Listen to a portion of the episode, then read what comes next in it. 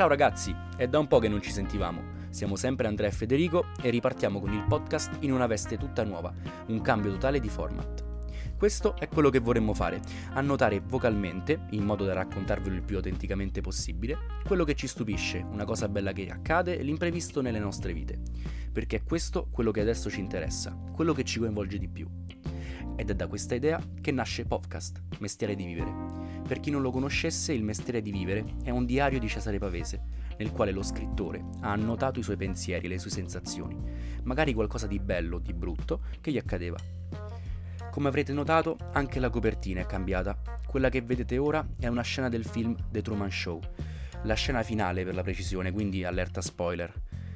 In questa scena si gioca la grande scommessa sulla sua vita, il protagonista, rinchiuso fino a quel momento in un reality show sulla sua vita, si trova davanti alla possibilità di scelta tra continuare a vivere nella sicura e tranquilla recita o se seguire l'unica cosa bella e vera della sua vita, una ragazza.